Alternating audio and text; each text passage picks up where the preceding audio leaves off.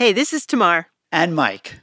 Over the last several weeks since we launched this show, we've gotten an outpouring of questions on our call in line. They are amazing. We thank you so much. And we are currently working on some fresh episodes uh, where we'll try to answer some of those questions. And we'll be back with some of those new episodes starting next week. And in the meantime, we're running an episode from a podcast called Hot Farm. It's from our friends at the Food and Environment Reporting Network, and it's about what farmers are doing and could be doing to tackle the climate emergency. In this episode, you'll hear a lot of great voices. You'll hear from farmers who are skeptical about climate change. But you'll also hear about various programs that are trying to get them to adopt climate friendly agricultural practices, particularly some of these regenerative practices that Tamar and I have been debating and discussing in so many of our previous episodes. Farming accounts for a full 10% of U.S. greenhouse gas emissions. And if we're serious about fighting climate change, farmers have to be part of the solution. And remember, if you want us to answer your questions about soil, about farmers, about anything, give us a call on our hotline, 508 337 3449. And now, here's an episode of Hot Farm. We are driving down a country road surrounded on all sides by corn and beans, then beans and corn, then corn, corn and beans, then beans, beans and corn.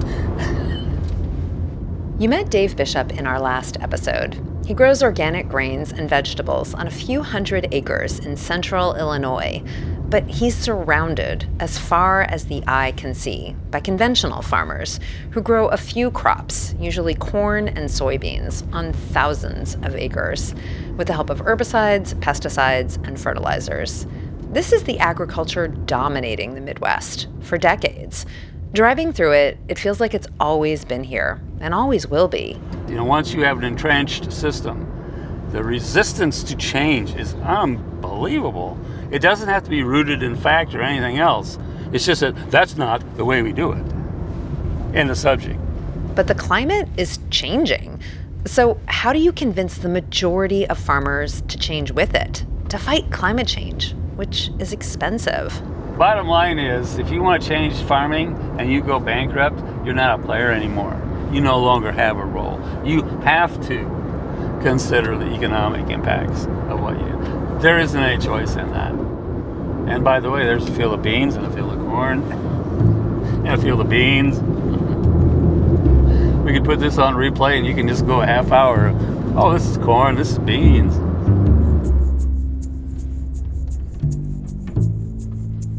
From the Food and Environment Reporting Network, I'm Eve Abrams. Welcome to Hot Farm, a podcast about farmers and food, your food, and what the people who grow that food are doing, or could be doing, to take on the climate emergency. In episode one, I told you about some of the ways American farmers are innovating, how they're trying to keep more carbon in the ground.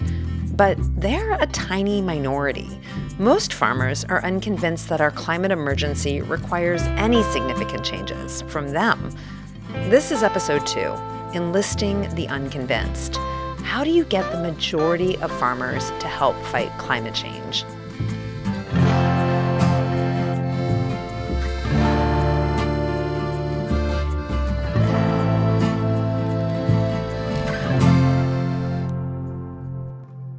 Tackling this gargantuan question is someone who spends a lot of time with conventional farmers. Reporter Dana Cronin. Hey, Dana. Hi, Eve. Dana, you live near Dave, right? Yeah, I'm about an hour away in Champaign, Illinois. Champaign's technically a city, but you drive in any direction for two minutes and you bump up against a cornfield. Grocery store parking lots here are filled with pickup trucks. Sometimes it feels like everyone here is a farmer. Even at the NPR station in town where I work, in addition to stock market numbers, it broadcasts what corn and soybeans are selling for that day. March corn for the day settled at 6 654 and a quarter. It was up four and a quarter. The May at 652 and three quarters, three and a half higher. And the closing market report airs every day, Monday through Friday at 2 p.m. It's one of our most listened to shows. Many farmers have been here for a really long time, like generations. And there's one farmer I've known for a while now who, to me, epitomizes the conventional farmer, and who, by the way, also represents the average farmer demographic. He's older, white, and male. My name's Lynn Warfel. Uh, Lynn is short for Linden, like the tree, not like the old president. Uh, but at any rate, uh, we're sitting here on our Centennial Farm, where I've lived uh, most of my life. Centennial Farm means the farm has been in a family for at least a hundred years. Lynn's is even older. In the mid 1800s, the federal government appropriated the land from the indigenous people living on it. Lynn's great grandparents bought it shortly after and began farming it. Every morning, Lynn wakes up really early and goes on a bike ride. He invited me along recently. Lynn carefully swings one leg over his bike seat and straps on his helmet. He's wearing suspenders, blue jeans, and a long sleeve button down shirt. Not your average biking outfit. Also, this was mid July, hot and humid. I'm sweating through my t shirt even before we started riding. We turn right out of Lynn's driveway and head down the narrow asphalt road. Morning, Marilyn. Hi there. Lynn's neighbor Marilyn shuffles out to her front yard to get her mail. Marilyn's lived there, gosh, 40 years maybe. We ride side by side down the country road. Each house is surrounded by acres and acres of land. Lynn told me a bike ride is the best way to take in the immensity of his farm. This is kind of what I wanted you to see from bike speed. And you can you can do a, a 360 and the vastness of it is really something uh, the quantity of food you're seeing is staggering. The food Lynn's pointing to isn't food you put directly into your mouth. This food feeds livestock or becomes food ingredients like corn syrup. It may also end up in your car as ethanol fuel. And there is a ton of it. Lynn's never told me exactly how many acres of corn and soybeans he farms. He says it's too much like telling someone how much money you have in your bank account. After a mile or two, we turn into Mike Wishall's long gravel driveway. So, this farmstead is the Wishalls. Uh, they've been here a long time, too. We ride up to a big open garage and lean our bikes up against a huge combine. Let me introduce you to Mike, uh, who's one of the most entrepreneurial guys I've ever known. Like Lynn, Mike is a corn and soybean farmer. He and Lynn have known each other their whole lives, like 70 years. They went to high school together. Mike Wishall. Nice to meet you. And, and Mike is the dad here uh, and uh, grew up here on this farm. Mike started talking about how he's in the process of retiring and passing the farm down to his two sons. It's been a little hard. This transition is not an easy thing to do. Sure. Lynn knew I wanted to talk about climate change. So while Mike was talking about his sons, kind of abruptly, Lynn took over the conversation. We're getting there. So. Mike, uh, they're interested somewhat in the, uh, the change in climate. And you've been around here for a long time. Do you have any observations on climate change? I, I don't know if the climate change is climate change or if it's just uh, trends or or the way things evolve over hundreds of years. He's saying the climate has always been changing. I hear this from farmers a lot that, contrary to what the scientific community overwhelmingly says, we're simply in the middle of a normal fluctuation in a long term climate cycle. And this idea has a sidekick. People are not to blame for our increasingly hot Earth. Do I believe that I caused all of it? No. Uh, there's things that happen that we don't control. Polls show that most farmers believe the climate is changing, but most don't believe that humans, that they, are contributing to it. I hear this from other farmers, including Lynn, all the time. I believe there is climate change. I don't know what portion of that is human caused or natural. I mean, there's nothing I can do to control it. So yeah, we don't really uh, talk about climate change as much as how do we do a better job raising pigs. Farmers just want to farm. Climate change may be a priority for a lot of people, but most farmers are unconvinced. So enlisting them is tricky. Part of the problem is that climate change doesn't look as dire here as in other parts of the country and the world. There are no massive wildfires here, no hurricane season or sea level rise. There are eye popping floods and drought, but so far, nothing particularly life threatening. Plus, many farmers can afford to lose the occasional crop thanks to government assistance. The USDA provides billions of American tax dollars every year to subsidize crop insurance. They shell out even more money when farmers are impacted by severe weather or even market fluctuations. In fact, from Lynn and Mike's perspective, a cornfield in the middle of Illinois, a warmer climate doesn't sound so bad. It doesn't sound bad from the perspective of an atmospheric scientist either. We've observed since the 1940s that uh, we're about 3 degrees Fahrenheit warmer in our overnight lows during the growing season. That's Eric Snodgrass. Let's stick with him for a minute. Snodgrass predicts weather for farmers so they can decide when to plant and when to harvest. He says for farmers, rising Midwest temperatures are a good thing. That's helped expand the frost free season. So, actually, our, our farmers in Illinois have an advantage to planting a little earlier because of that long term change. That long term change, a hotter Earth, equals a longer growing season. He says another way the climate's changed rain. We've also gotten quite a bit wetter. On average, now this isn't every year, but on average, we're about five inches total rainfall wetter during our growing season than we were back in the 40s, 50s, and 60s. Crops love sun and water, up to a point. And so these climate changes. We would consider those changes that we've observed for the last 70 years to be a net positive. Net positive for farming.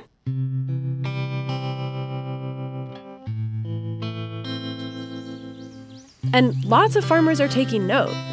So, like, silver lining of climate change, if it just keeps getting warmer, okra is just going to be so happy. I just feel like if in five to 10 years I can grow mangoes and kiwis and bananas here in Missouri, I won't be too torn up about it. Che fruit, also known as Chinese watermelon, um, it's borderline too cool of a climate for it, but the trend is that it'll be a lot easier to grow probably 10 years from now. And hey, if I can buy tropical fruit at my local farmer's market, you won't hear me complaining. More sun and water means you can grow more things, and more of the things we're already growing. Bigger yields means more money, and farmers need to worry about their bottom lines. So, if they might benefit from climate change, why would farmers like Lynn and Mike fight it?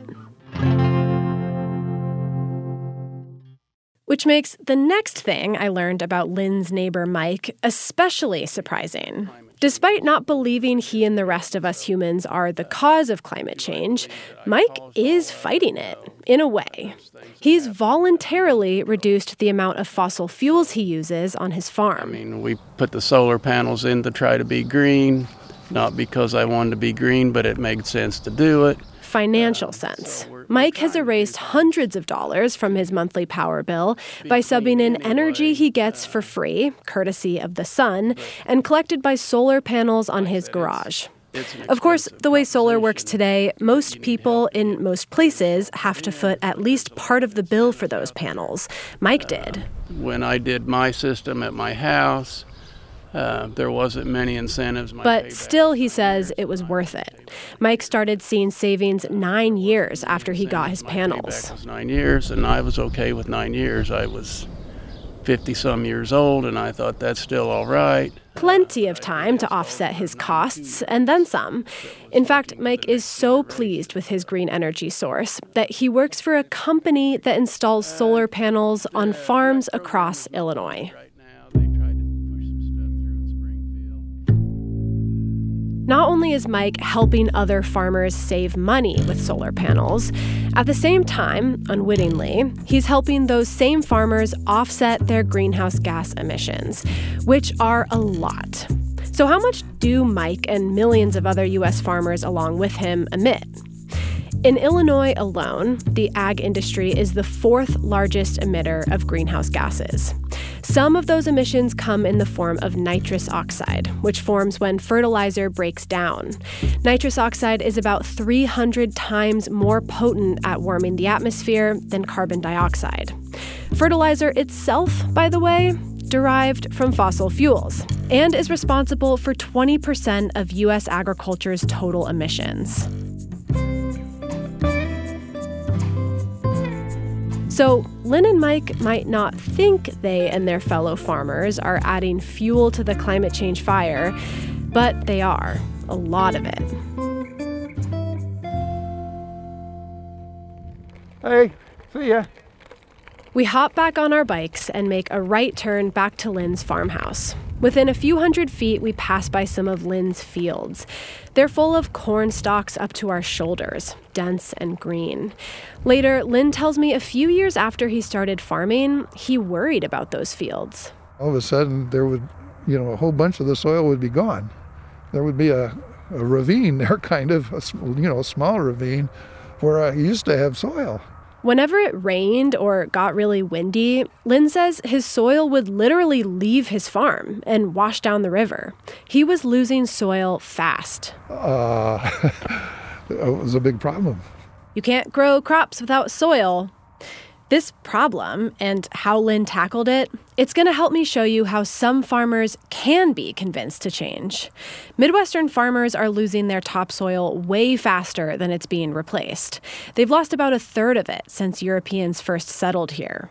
Topsoil is the upper layer of soil that contains all the nutrients crops need to grow. And with that disappearing soil goes fertilizer up to 50% of the fertilizer farmers put on their crops. It's essentially money going down the river. Now, soil erosion might seem like it has nothing to do with climate change, but actually, it has everything to do with climate change. You'll see how in a minute. Lynn is so concerned about soil erosion that he's changed the way he farms. My great grandparents, all the way up to me 20 years ago, we did a lot more tillage tillage, plowing deep into the soil and breaking it up. To help control weeds and so forth. But also priming it for erosion, which is why Lynn doesn't do that anymore.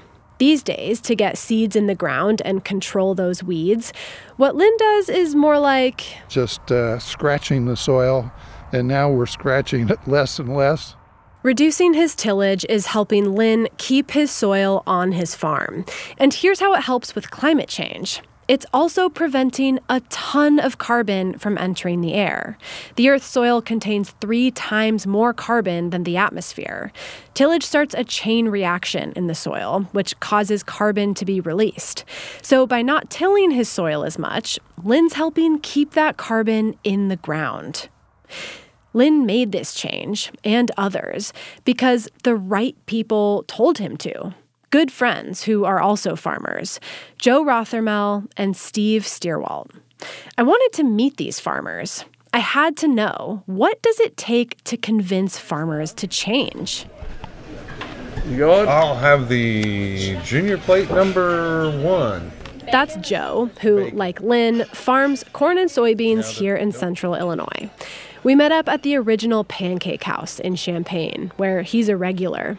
Joe is a middle aged dad with wireframe glasses and a gray, mustacheless goatee. Okay, I'll, I'll do number one also with bacon, but I will upgrade to blueberry. Steve is a bit older than Joe, nearing retirement. He has a friendly face and wrinkles from smiling. Steve and Joe are pretty typical farmers. Just like Lynn and Mike, older white men from a long line of farmers. Like Lynn, Joe's farm is a centennial farm. Sometimes, you know, when I'm out in the field, I'll think, wow, grandpa farmed this, great grandpa farmed this. Also, like Lynn, Joe and Steve have problems with soil erosion, which prompted them to start something totally new to change how farmers farm. Soil's a finite resource, you know, and um, We've already lost half our organic matter. Unlike climate change, soil erosion is something farmers clearly think about a lot. Our largest export as a country, non GDP, is soil. It's so- soil going down the Mississippi River. Down the Burbus, into the Missouri, down to the Mississippi. And into the Gulf of Mexico, where things get lifeless. And there's a dead zone down there, right? That all has to do with, with nutrients, overabundance of nutrients. Midwest farmers are among the biggest contributors to that dead zone. And so in 2008, the Environmental Protection Agency set out to get farmers to stop their soil from washing away. Of course, farmers like Steve know how the government usually works. You know, you, there's kind of two courses you follow. Either either the there there's voluntary and then there's regulatory. And um, far as farmers, we prefer voluntary which is why Joe and Steve decided to head off government regulation. About six years ago, at this very pancake house, they created an initiative to convince farmers to change the way they farm, to keep the foundation of their farms, grade A soil, there for the next generation. They call it Saving Tomorrow's Agriculture Resources, STAR for short. The name pretty much describes how it works. So many people understand, you know, rating things by stars. You know, I don't know, you, you may have been to a restaurant and, and then you check to see what the star rankings of it are before you go. So let's say you're the farmer. If you want a good star rating, you farm with as many star practices, practices that are good for the soil, as you can. And there are loads of them, like Lynn's reduced tilling, like planting cover crops, which you heard about in episode one. And there are many more saturated buffers, constructed wetlands, and on and on. The more practices you use, the higher rating you get up to a five star rating. Remember that field Lynn showed me where he reduced his tillage? Lynn, what does this field here, what, what's its star rating? Five. Five stars? Yeah, it's a five star. Oh my gosh. Wow, I don't know that I've ever seen a five star field. The rating is from more than just reduced tillage. Lynn also plants cover crops on this field, which I went back to see in the winter. So, what you see right there is cereal rye, which looks like grass, whose roots help keep Lynn's soil in place and improve the soil quality. At the same time, these cover crops soak up carbon from the atmosphere. Here's where star, soil erosion, and climate change all come together. Almost all of STAR's practices either sequester carbon from the air or keep carbon in the ground. That means not only do these STAR practices fight soil erosion, they also fight climate change. So, STAR is like a climate program in disguise. Not that Steve and Joe would ever call it that. What about climate change? What about that word. Do you ever use that as an incentive to get people on board with this program? We don't use the word climate change. In the agricultural community, that becomes a political term. A political term, and as we heard earlier, something most conventional farmers don't even think they're contributing to. No, STAR is on farmers' terms. Something that makes sense to farmers is, is what we're trying to offer. What do they care about? What's important to them? What matters to them? This is Carol Hayes, who was not at breakfast, but who helped Steve and Joe get STAR off the ground when she led a nonprofit in Illinois. She says what makes STAR so effective is that it's designed from the farmer's point of view. There are reasons to think about doing something different that also fit into things that are important to them. Meet them where they are. Meet them where they are. Definitely. This is kind of revolutionary. This is a farmer designed program that just so happens to mitigate climate change, tailored specifically to those who need to change farmers.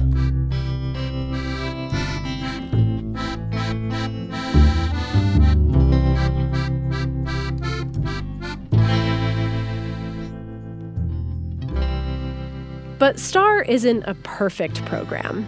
Sure, it has enlisted farmers in the climate change fight, albeit unwittingly. But most of those farmers voluntarily enlisted. There's no requirement to join STAR, and there are very few incentives for them to do so.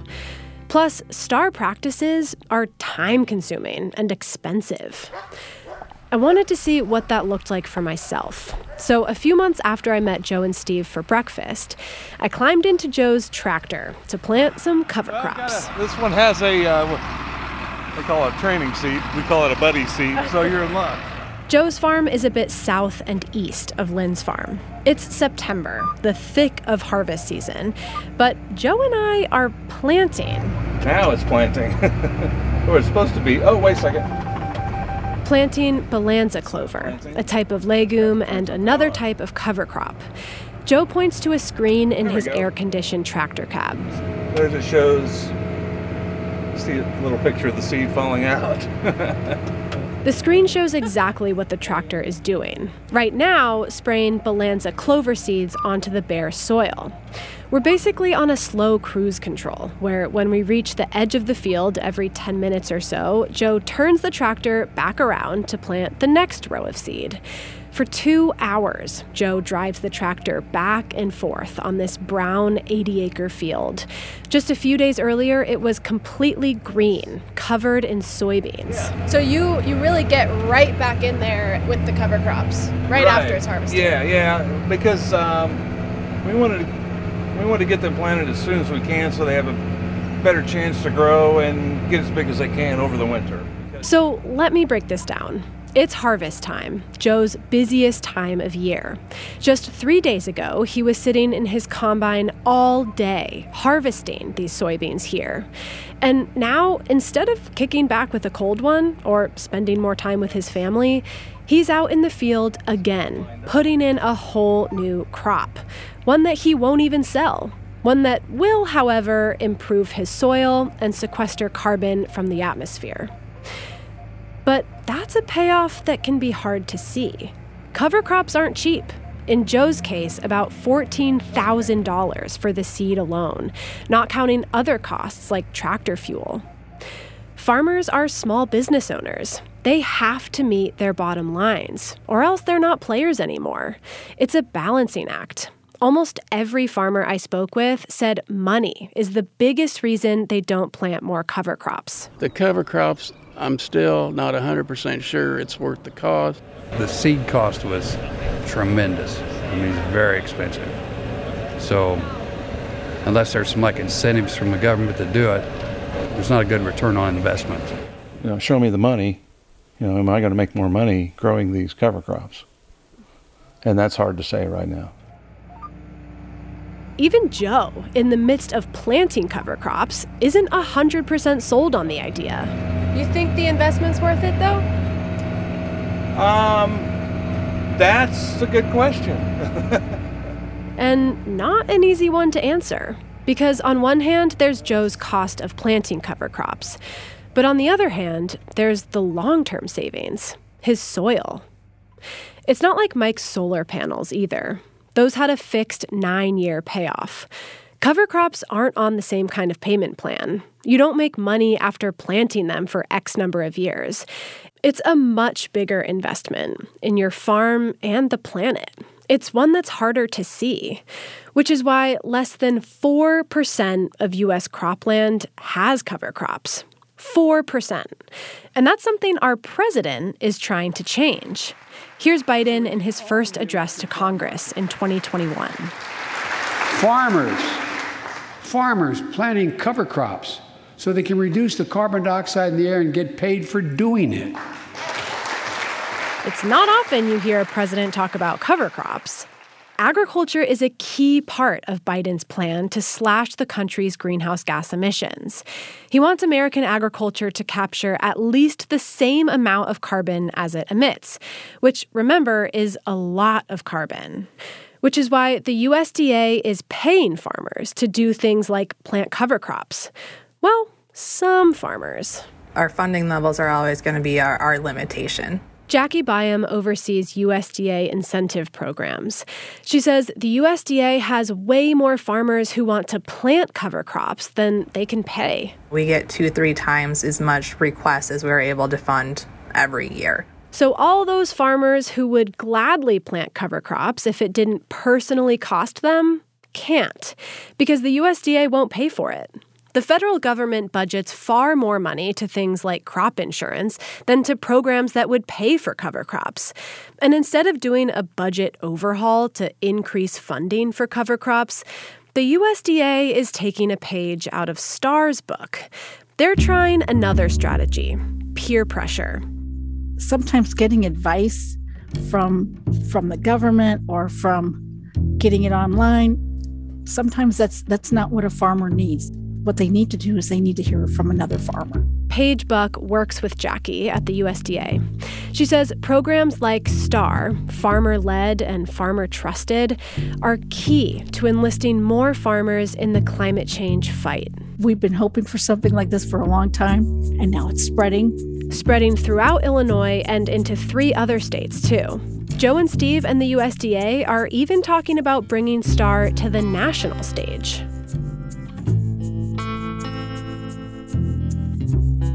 We need farmers in the climate change fight. So we need to know what matters to them. Conventional farmers aren't going to fight climate change directly. The key is to find common ground. That's how you enlist the unconvinced.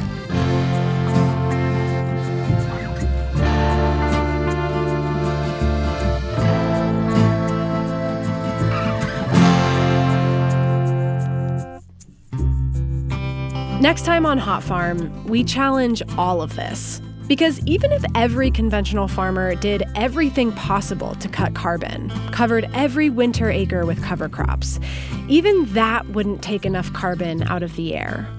To stop our planet from warming, says STAR co founder Carol Hayes, change must happen on a more fundamental level.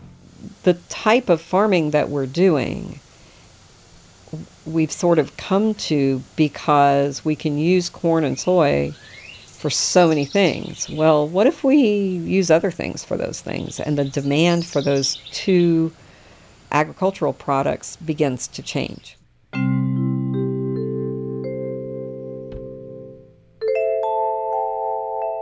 What if corn and soy were out? What if scientists invented a different plant, a super crop with the powers to feed the planet, preserve its soil, and pull carbon from its air? A plant so technologically advanced that it can create the parallel world we need a total climate reset. That's next time on Hot Farm.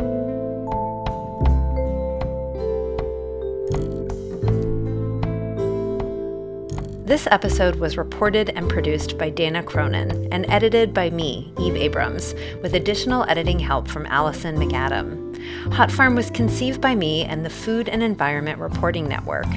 A huge thanks to Fern editor in chief Sam Fromartz, executive editor Brent Cunningham, contributing editor Elizabeth Royte, and staff writer Teresa Katsarilis. Thanks to all the farmers in this episode. In addition to those you met by name, you also heard John Ackerman, Randy Aberly, Phil Borzik, Nikki Morgan, Dave Bolin, Ben Brownlow, Serena Cochran, Paul Krautman, and Harold Smedley. Greg Schatz composed Hot Farms music and performed it along with Paul Chemnitz and Tony Nozero. Recorded at the House of a Thousand Hertz. Engineering by Andrew Gilchrist. Funding for this project was provided in part by the Walton Family Foundation.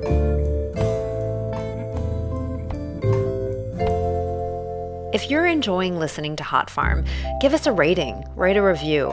It helps others find the show. And thanks so much for listening.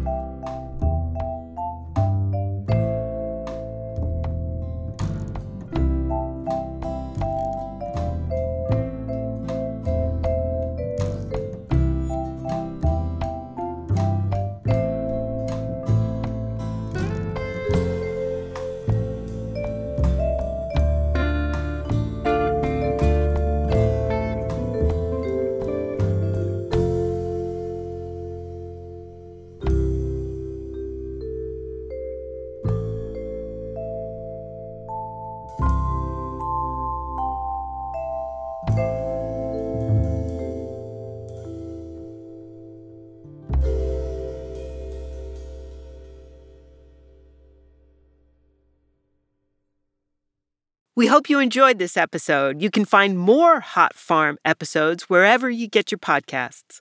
And stay tuned next week. We'll have a new episode of Climavores.